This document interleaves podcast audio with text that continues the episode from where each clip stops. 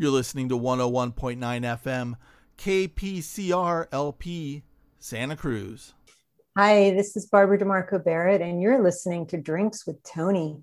Get on the Drinks with Tony show. Yeah. You're listening to Drinks with Tony. I'm your host, Tony Duchesne. Today on the show, we have Barbara DeMarco Barrett. She is the editor of Palm Springs Noir, out now on Akashic Books. Barbara, how are you? Hi, Tony. I love the list of um, contributors you've had. I have like I've had like five of them on my show. Yes, you have. At least. Yeah, it's good. it's good times. Janet Fitch, Rob Roberge, Tod Goldberg, all the cool people. All the cool people. What was what is what is it about Palm Springs? What's what's what's Palm Springs and noir? That that's a great question. You I know, hope so because it sounded it sounded so pompous when I said it out loud, and I was like, "Oh my god, Terry Gross would even squirm at that pomposity." So, thank you. Well, no, everybody's asking that question, and I I'm trying to figure it out. Actually, I'm trying to figure out what the answer is because I'll tell you maybe where it began, and that is um, about eight years ago. I started leading writers retreats in the desert and I would oh, yeah. rent a house. I would find a house um, somewhere in, in, one of the neighborhoods, and I would um, first check out the Palm Springs crime log to see what kind of crime was going on in the city because I thought, you know, it's Palm Springs. Everybody loves to go there and relax, and and I used to go there and relax, but I never looked at the crime log until I started leading these writers retreats because I wanted to make sure that um, my students and people that came to the retreats would be safe.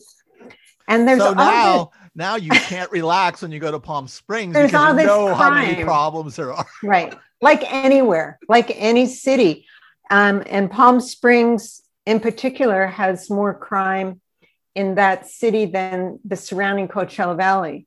Wow. So I found that really interesting that it's a place where people go to to kind of let down their guard. And in the meantime the opportunists take advantage of that.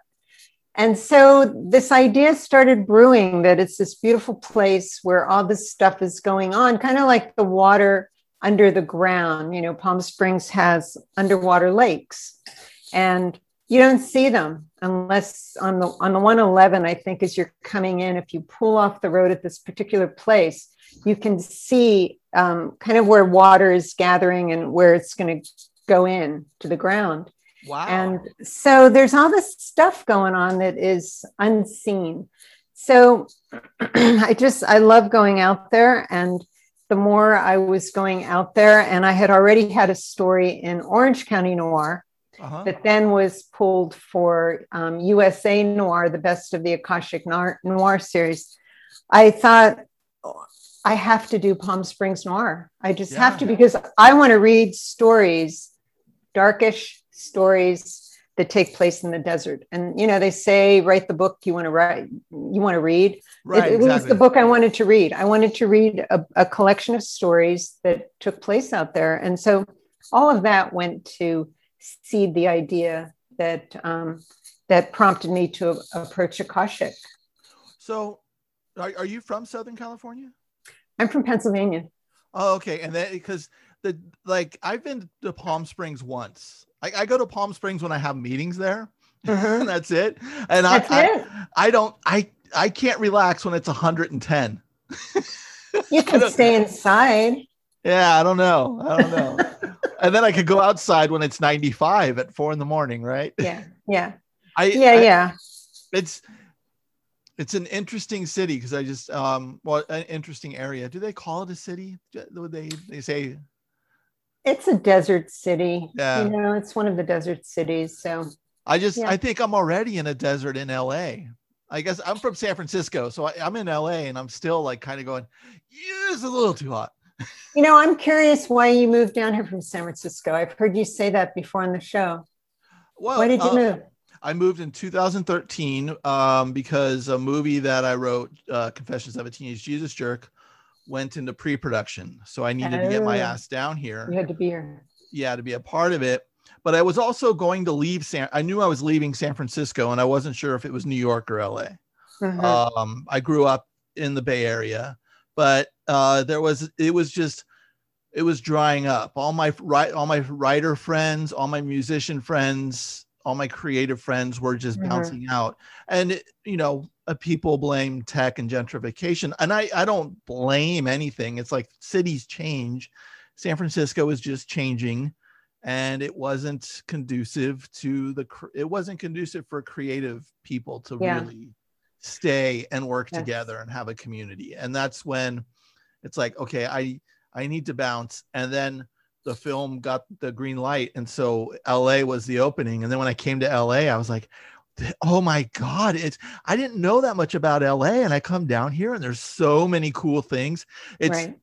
it's another beautiful thing where like you say in palm springs where you don't know there's underwater underwater uh, lakes and then you can if you really look you can see them the beauty of like something that can look like a strip mall but then you go inside and you see actually what's happening and what they've done to it and Mhm. there there's there are there's creative juices here that i just adore and it's Yeah. it's great yeah Yeah, it's hard to leave. yeah Yeah. when did you move from pennsylvania Actually, I went to school in Vermont and Uh-huh. um, I lived in a studio in Vermont that I heated with wood. And in the when it's 30 below, this little wood stove goes out in the middle of the night and there's ice in the toilet when you get up in the morning. no so way after a number of days of that, I um, got my degree and, and wanted to defrost. And so I took a long road trip to San Francisco, actually, where a lot of my friends from Goddard were.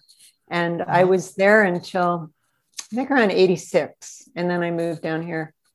So the, the of- um that's cold that was cold. Yeah, ice. I mean, ice in the toilet. You know, it's like yeah I was going to stay there. You know, I wanted to stay in Vermont, but then I was encouraged to see the world a little bit before I stayed in Vermont. So I do love New England though. It's beautiful out there. It's it's gorgeous. yeah. It's gorgeous. And Vermont has a lot of the same type of people as San Francisco. Uh-huh. Um, it's certain, a certain, I don't know, relaxed, uh, uh, casual quality that I appreciated. Yeah, So- yeah. Where where were you in San Francisco when you were up there? I mostly lived in um, the Upper Castro, Uh-huh. um, sort of below the tower to the left of Noe Valley. Um, yeah, near the Very Haight, cool. and not close enough to the Haight that I would walk over the Okay. hill. Oh, perfect. That is such a perfect spot because you're just Mm-hmm. located between so many great neighborhoods. Yeah. My uh my great grandparents down to my uh down to all the till about a decade ago, they had a house in the family that was on 18th and Douglas. I don't know if that rings a Oh, sure. Okay. Yeah. Yeah. Yeah. Yeah. So I was at 17th and Mars. I was on Mars Street. Okay. Yeah, it's close. Yeah. Yeah. And it's just, it's, and I remember in the 80s, my great grand, my grandparents were just, you know, it's kind of Noe Valley, and they're just sitting there going, all these yuppies are coming in. They were utterly disgusted. And I think that's why I didn't give a crap about the gentrification narrative because I just, Mhm. I heard it from the old people and I didn't care. Yeah. And then it's just like, okay, well, you know, just, just go where the creativity is. But I still have so many friends I love in San Francisco. I love going back up. So, Yeah. I haven't been back since uh, 2004. oh, wow. Yeah. So I'm sure uh, when I go, it's going to be much, much different. Yeah, I was more, there. yeah, I was more involved in the music scene. So like all the clubs and Mhm. small clubs that have like died since then, it's all Yeah. that's a different city. Yeah different Yeah. city. And and you're you're you're also a fellow podcaster with uh talking about the words like I do. But you do Yeah. I'm sure you prepare in a different way. Maybe a little. yeah. My show, it, I'm trying to think of when it began. It began, um, it's been on for about 23 years um, from KUCI. Oh my God. So we broadcast, yeah, we broadcast from UC Irvine. I don't know that it's going to stay on the radio that much longer because now that we've been in this pandemic, um, my co-host and I have been doing all of the shows from home. You know, that's why I have a new microphone and I have Yeah. all this stuff because um, do we need to be on the radio? You know, uh, and go to the station and limit the show to an hour. And, you know, it's been great, but maybe it's time to just do the podcast. I love in studio. I mean, I, I in LA I haven't been able to do in studio. In San Francisco, I was in studio at a Mm. few different places, and just the just the when I turn the mic on, we're live. Yeah.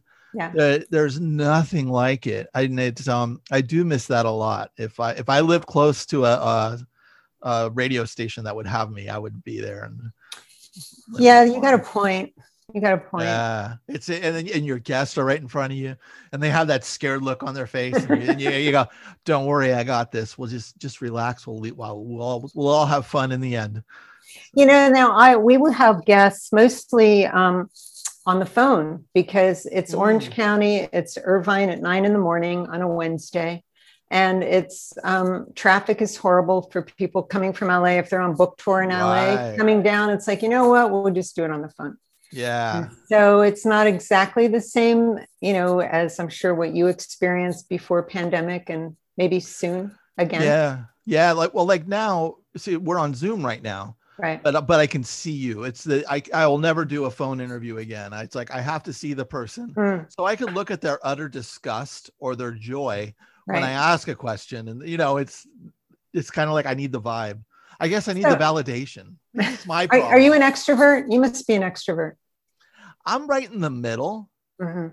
Um, I really need my like kind of alone stuff, but when it comes to doing anything that's um that's essentially quote unquote performance based, like a podcast or a panel Sure. discussion, I kind of really just I need the um the pressure.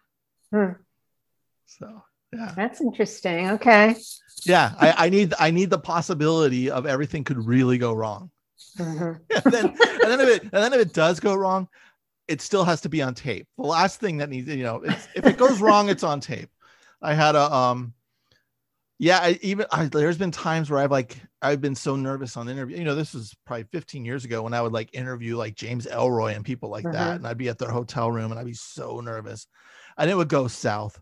But I wouldn't care because it was taped, and I was sitting there and I was trying, and I sucked, you know. And then now it's just now I'm I'm uh, uh what do you call it? Yeah, it's now it's there, there's just a joy to uh to the possibilities of what can happen. So how did you come up? I feel like I'm interviewing you now, but oh, sorry. we're just chatting. No, I'm so curious how you came up with the format of your show. I start so I used I used to run this online and then I'll lose this I use this term very loosely online literary magazine. it's called Cherry Bleeds. It was essentially me and my friends just uh, putting a web magazine together in 1999 and Mhm. we would post short stories and poems and then i would have a book of um, a book of the month club because i realized if you do that publishers send you books. Mhm. and it blew my mind and i was like really? You know? And then um one publisher sent me a book but uh, i had the review copy of chuck palahniuk and then Mhm. they said hey uh, he's going to be in town. Do you want to interview him? And i said yes.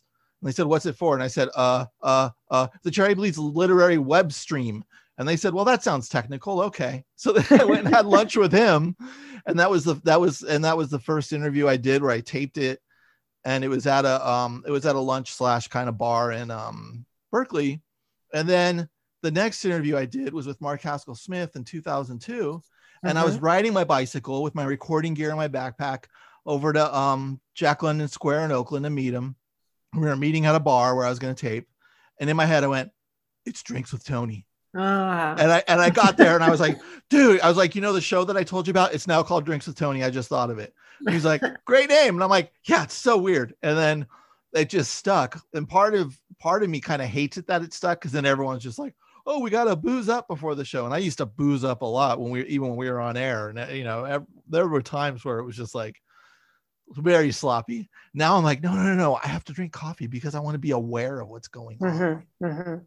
So, Plus, yeah, you're so doing some engineering. I mean, you have to. true. Yeah. Yeah. I, I, it, there's, there's that. I mean, but I, there's, I used to, D, you know, I used to DJ so many like dive bars and clubs that with vinyl. So Mhm. I could have like a drink in a hand and like have Right. have a queuing up the next record and talking to another person and you know trying to and I ha- I get a joy out of um all the all the th- having that many things to do with Yeah. the mind. Yeah. Huh. Yeah. It's interesting. I always wondered as I've been listening to your show. It's like, how did you start this? All right. Yeah, yeah. then I restarted it because I stopped it when I came to LA. Um, and I did my last show in studio at Radio Valencia in San Francisco. And mm-hmm. I was just mm-hmm. like, I'm in LA, I'm out. And I had no time for anything after that. And then the, the film came out, and then I just felt nothing. And I was just really depressed. And I was walking down the street one day and I'm like, and I was just like, what was what is something that makes me happy? And I'm like, drinks with Tony, but I don't know. I'm not connected in the radio community in Los Angeles. You know, mm-hmm. that's a very San Francisco thing for me. And I was like, I'll just podcast it. And then that's and so in 2018, I was like, and you know what? It's going to be weekly, and I'll do it until nobody shows up. Right. Uh, and then and I'm like, I got to use the same name so the publicist will remember who I am. Because mm-hmm. I've I've even even at festival, all the times festival of books, you know, after working on a novel, after working on a film, after pulling my blood out, people will be like, "Oh, this is Tony. He's the author of Confessions of a Teenage Jesus Jerk." Blank look, and he hosts Drinks with Tony. You're the Drinks with Tony guy, and I'm like, "Oh, what? Are you kidding me? No, no, that's not the hard one. The other one's the hard one." Right, right, right. This uh, is the fun one. Yeah, yeah it's yeah. Uh, exactly. So maybe maybe it's my fault for making it hard, and I should make these other projects easier, and then everyone will yeah, there's something. Yeah. What do you do? So when you have a um, author come on your show, especially if you're um, taping uh, via phone, do you do you really like dive into the book and kind of really come up with specific? Yeah, pretty related? much. Pretty yeah. much, I do. If I don't, um, if I don't read the book, what happens? I mean, usually I do read the book because, and sometimes I read the book before I've even um, um, booked someone because I've had the experience of booking a writer and then reading the book and then going, I don't like this book.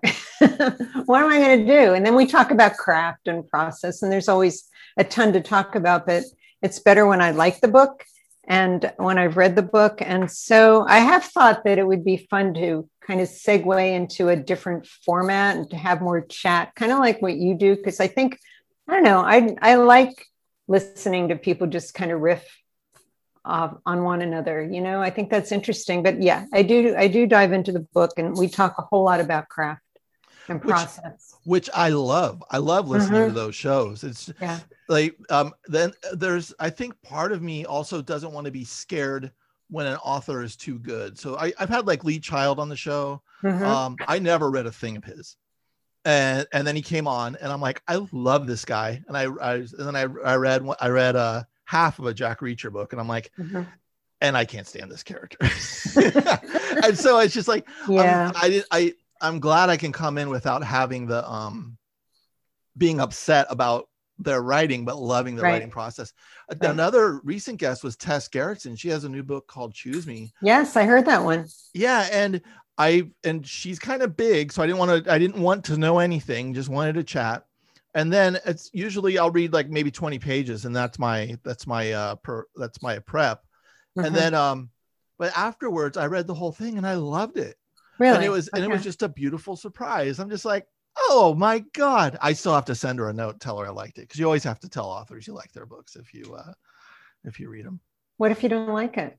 Then I just say nothing. Yeah, it's trouble when I mean, I have you ever had someone on that you thought you liked and then you had them on your show and then you didn't even like them? Yes, I've actually had two authors I have not aired because mm. uh, not not just because I don't like them. I don't mind if I don't like people. If um if they're truly disgusting people, it's I, I won't even mention their names. I I'm like this is disrespectful to the other um, author. Uh, and, and the, and sure. they're it's big authors. Like like mm-hmm. one is a very big time best selling author that I just went kill. Sure. Boom, that's it. Um, which and it's just like because I don't want I just don't want bad vibe, you know. Yeah, yeah. I had a poet on once that I when I was first starting out that I loved his stuff so much. And then I had him on the show. And you know how when you're interviewing someone, you don't want to ask um, close-ended questions. You want you don't want a yes or no, right? You want them to have to elaborate. And he found a way to say yes or no to everything. And afterward, it's like, I'm never reading you again. I don't love yeah. you anymore. It was horrible. Horrible. Well, that, and that's the fun of a chat conversation because if someone just keeps saying yes or no, you can ask them, why are you saying yes or no? What are you trying to avoid in this conversation? What dark, dirty, secret thoughts are in your mind that you don't want me to know? yeah, good, good point. I like to present challenges. but it's, I think in the end, 95% of the time, I just love writers. I love Mhm. writers' brains. And even, even if I Yeah. don't like them, I think, you know, even if like, there's, pe- there's people I'm like, yeah, I would never have lunch with that person but I'm Mhm. glad I got to talk to them for an hour because it was Yeah. very interesting and they have a very different process. And I would never, you know, I'm not a fan of their work, but that doesn't matter because we did good talk. yeah. I- I- Would you, um, if you didn't have your show, would are you the kind of person who would call someone up, call up a writer, and say, "I just want to take you out to lunch because I I like your work, I like you." Would you do that, or does the show help you to Oh, have those conversations? That is a good question. Because I would never do that. I would never Yes. call someone know- up. But my show allows me to sit and talk with them for an hour. Yes, it's that's exactly the beauty of it. Because I have I have some friends that are so busy sometimes, where- especially if they're you know if I have friends coming through town and they're authors, and it- back when I had to do it live in person because I I didn't I always met someone at a cafe. Um, I it would be my time to be able to hang out with my friend for an hour Mhm. and then be like, all right, and they got a they got their escort with them to go to the next thing Right. so there, there's a beauty to it and there's a beauty to um to having to put it in the calendar Mhm. yeah i uh I, I kind of um i have i i neglect so many of my friends that i have to go to lunch with them first before i find a you know random author but since i'm doing a quote show then Mhm. it's then i can go to lunch with the authors and it may yeah it makes me do it. You're right. It's exactly why. It's i wouldn't call any i i have i done that before? People have done that to me. They're like can I, i'll be in san francisco. Can i take you out for a drink? Or i'll be in la Can i'll take you out for a drink? And i'll be like yeah you seem like not stalkery. Uh, i'll see you there and i've never Very really had any. I've never really had any problems um, Mhm. when I do that. And I think mostly because we're at either a bar or a cafe. And it's just Sure. like, if it's a problem, I can just get up and walk away. And then my You used to you used to do your show at a cafe or a bar, right? When we before the pandemic, you would sit somewhere live and turn it on. yeah, yeah. Yeah. Uh, um, that was, I wouldn't, I would never do anyone on Zoom. Uh, it would always had to be uh, in person before before pandemic. So like even when I had uh, Tod Goldberg's brother on, uh, Lee Goldberg. We were at the alcove in Los Feliz. There were no seats. The whole bar was packed. So I had all my gear on me and we were just in a corner doing the mic like this. That's fun. And I just love that he was he was like, "Okay, this is weird," but he played along with it. And it turned out to be a great interview because it's just everyone kind of looks at you for you get like well looks for about 3 minutes and then all of a sudden it's normal and no one cares Mhm. and there's just a um there, there's a different level of energy to it when Sure.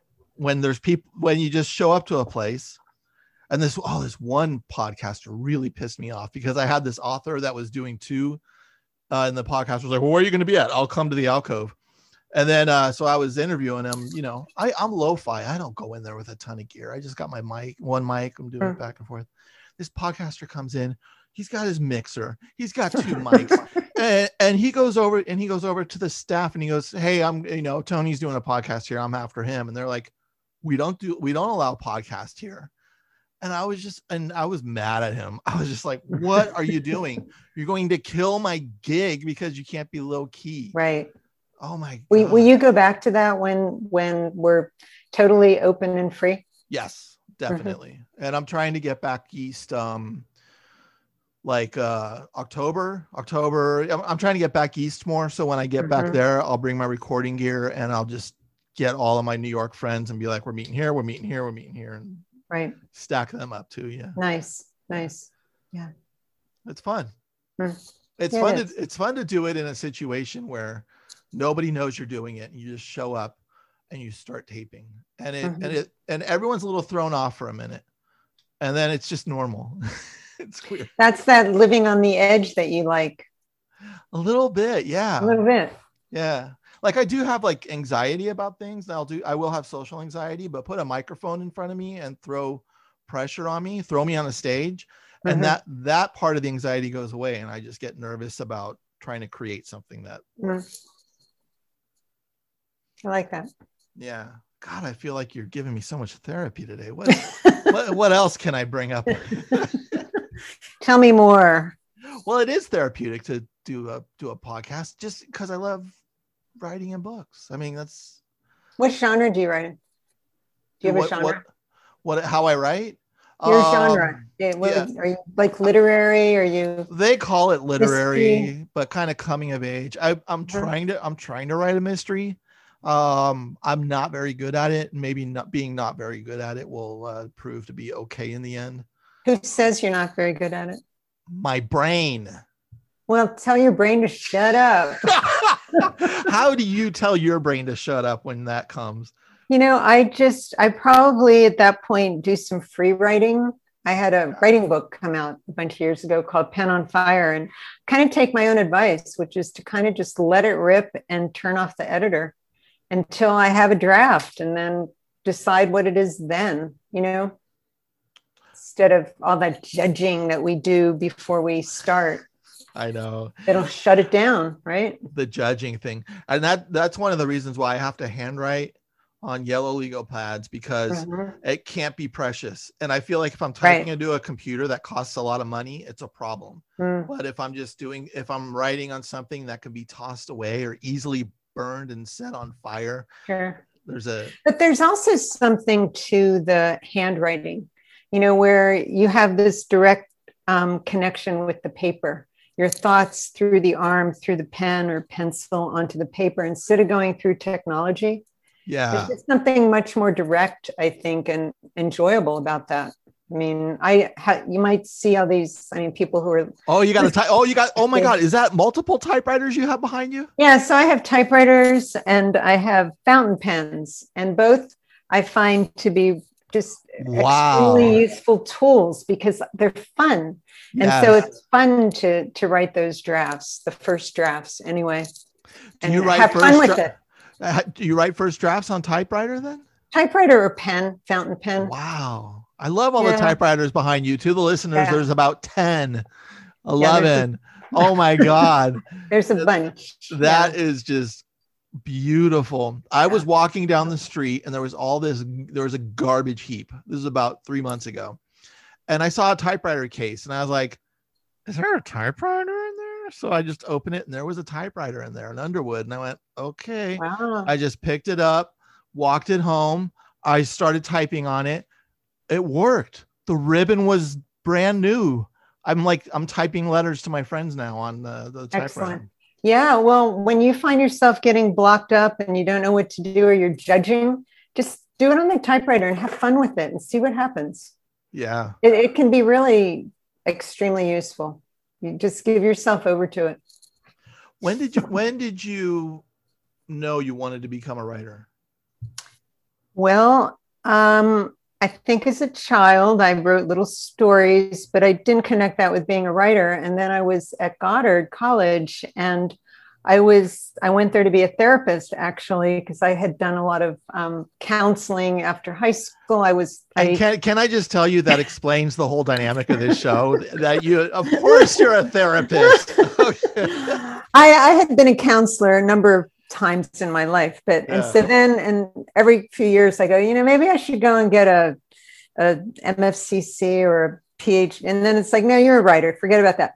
But anyway, I was in a, um, I think my end of my first semester, um, I was in a physiology class, and at the end of the semester, the instructor handed me back my paper and said, you know, you did your, your research really well, great research, but I don't hear a voice. And I had no idea what he was talking about. And he said, why don't you take a writing class? And so I did. And then I got sucked into it that way. I didn't, it wasn't that I thought I'm going to be a writer. What I wanted was to be able to put my thoughts and feelings on the page because I was raised in a home with Italian speaking parents who did not want me to learn the language.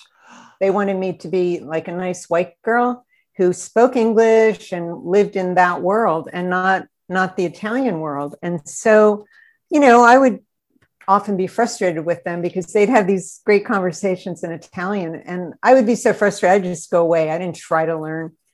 so I was also kind of disconnected with how you put feelings and thoughts on the page, how that happens. And so studying writing in college really was more about that, connecting up. And it wasn't um, until an instructor had me um, send my stories out that I, I realized, oh, I could do this as something, as a, you know, vocation.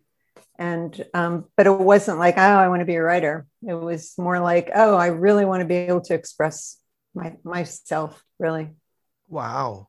So you're where in Pennsylvania? What, did you live in an Italian neighborhood? Was there kind of like did your friend? No, that was part of the problem. We live. Okay. I was brought up in Altoona, which is right in the center of the state, um, kind of I think northwest of Harrisburg. It was very white. Um, the only black people I ever saw were maids.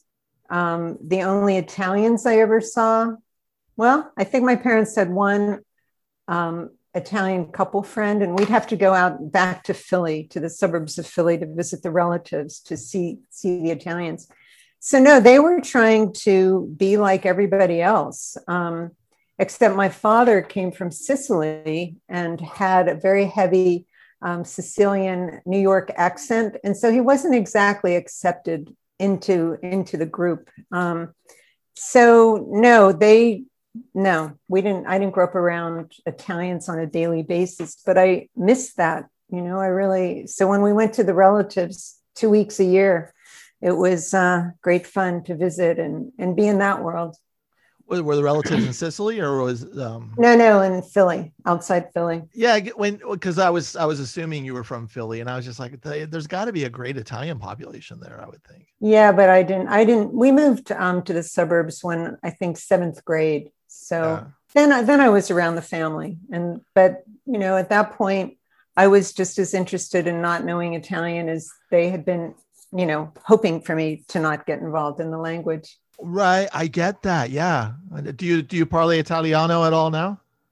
Very little. Yeah. I can understand some and very little though. have you been to Italy? No. Oh, you haven't? Yeah, because no. it'd be interesting if you went, just how much you probably really know. You know. Yeah, yeah. It's, I uh, want to. I do want to. Um, but no, I haven't. I mean, I've been, I've traveled um, to the east. I've been to India. I've been to Japan and Singapore and those places, but um, never the other direction as far as New York. And then that's it.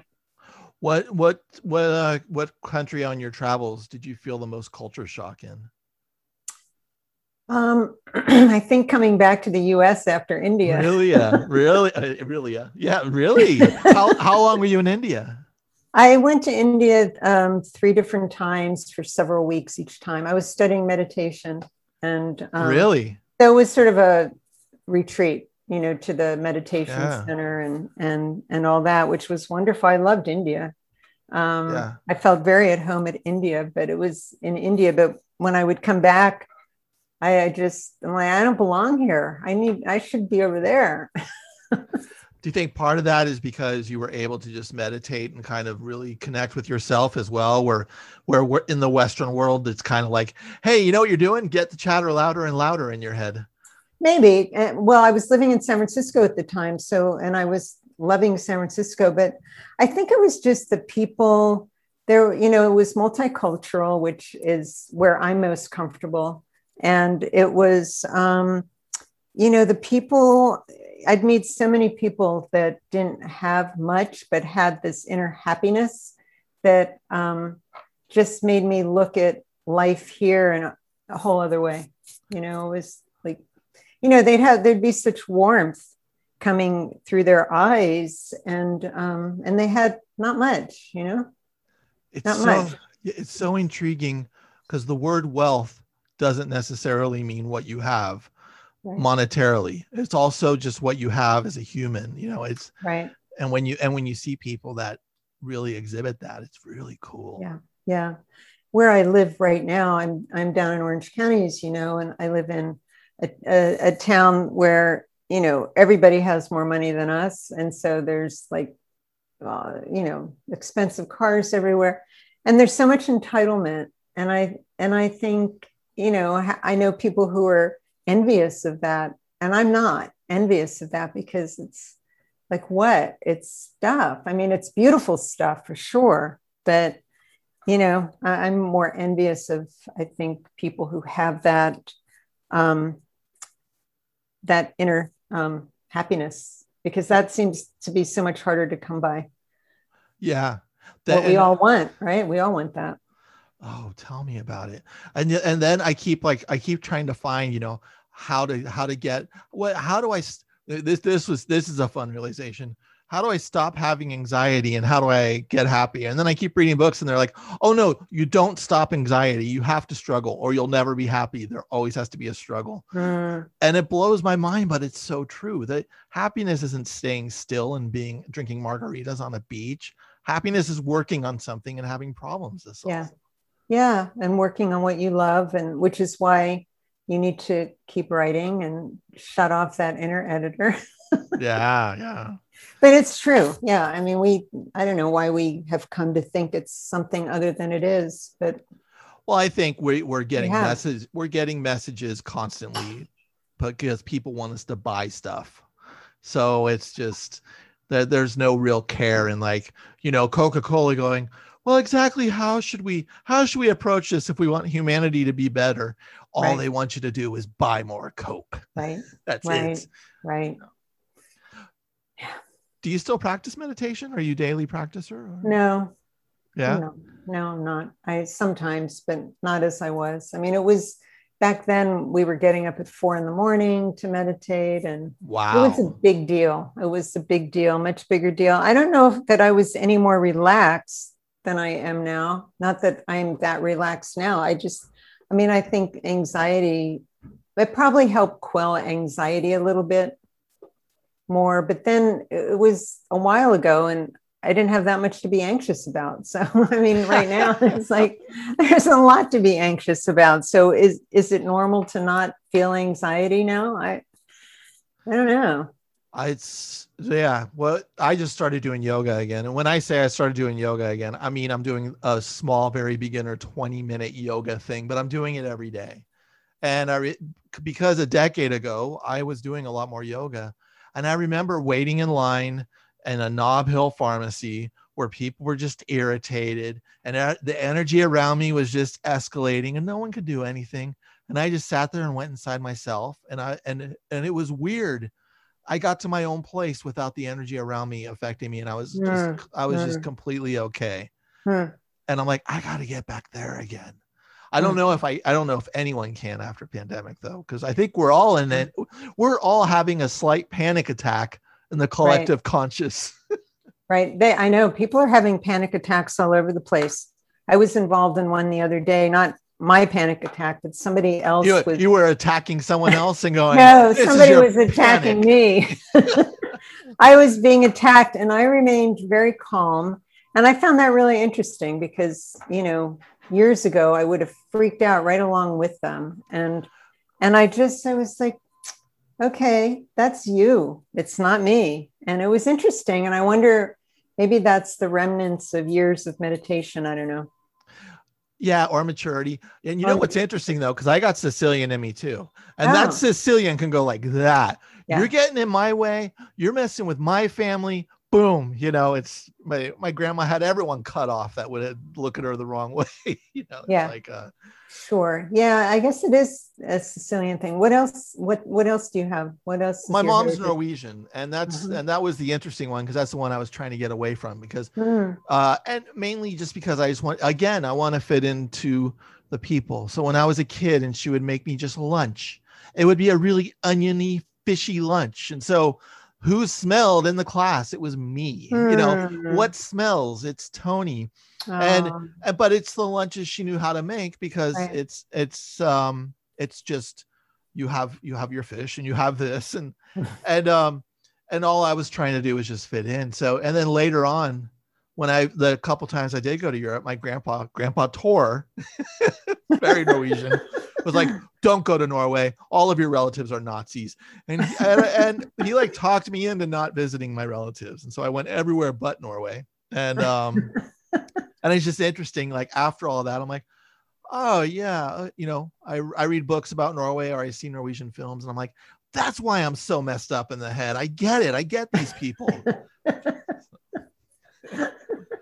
or maybe you're it's because you're an artist and artists are always a little different. Yeah, maybe. Yes. That's that's a you are such a therapist. I feel so calm with I've you. missed my calling. no, I wouldn't say that. I mean, but I, you know, at the same time, I'm reading this book. It's called The Science of Storytelling. I think it is.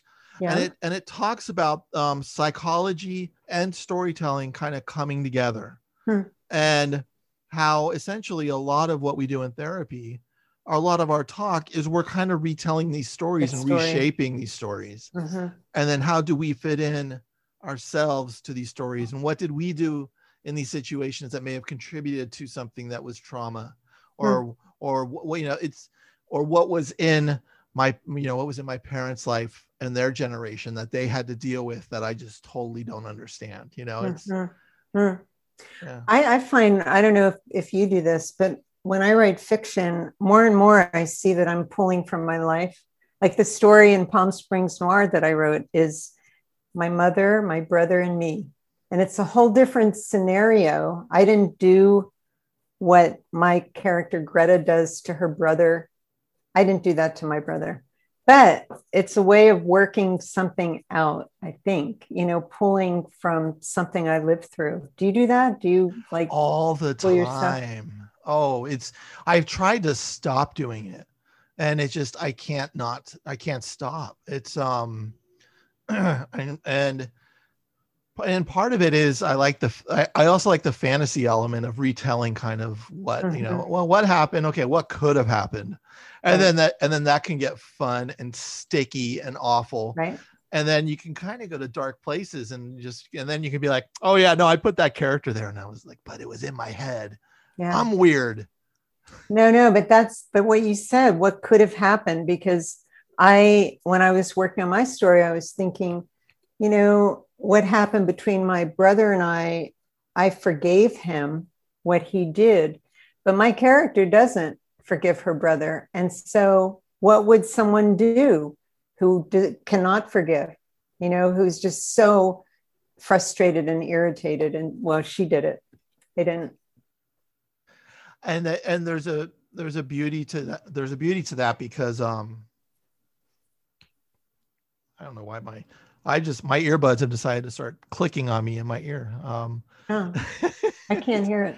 no no it's okay it's just, or i'm having an aneurysm if i if i die during this interview it'll be in history Please don't.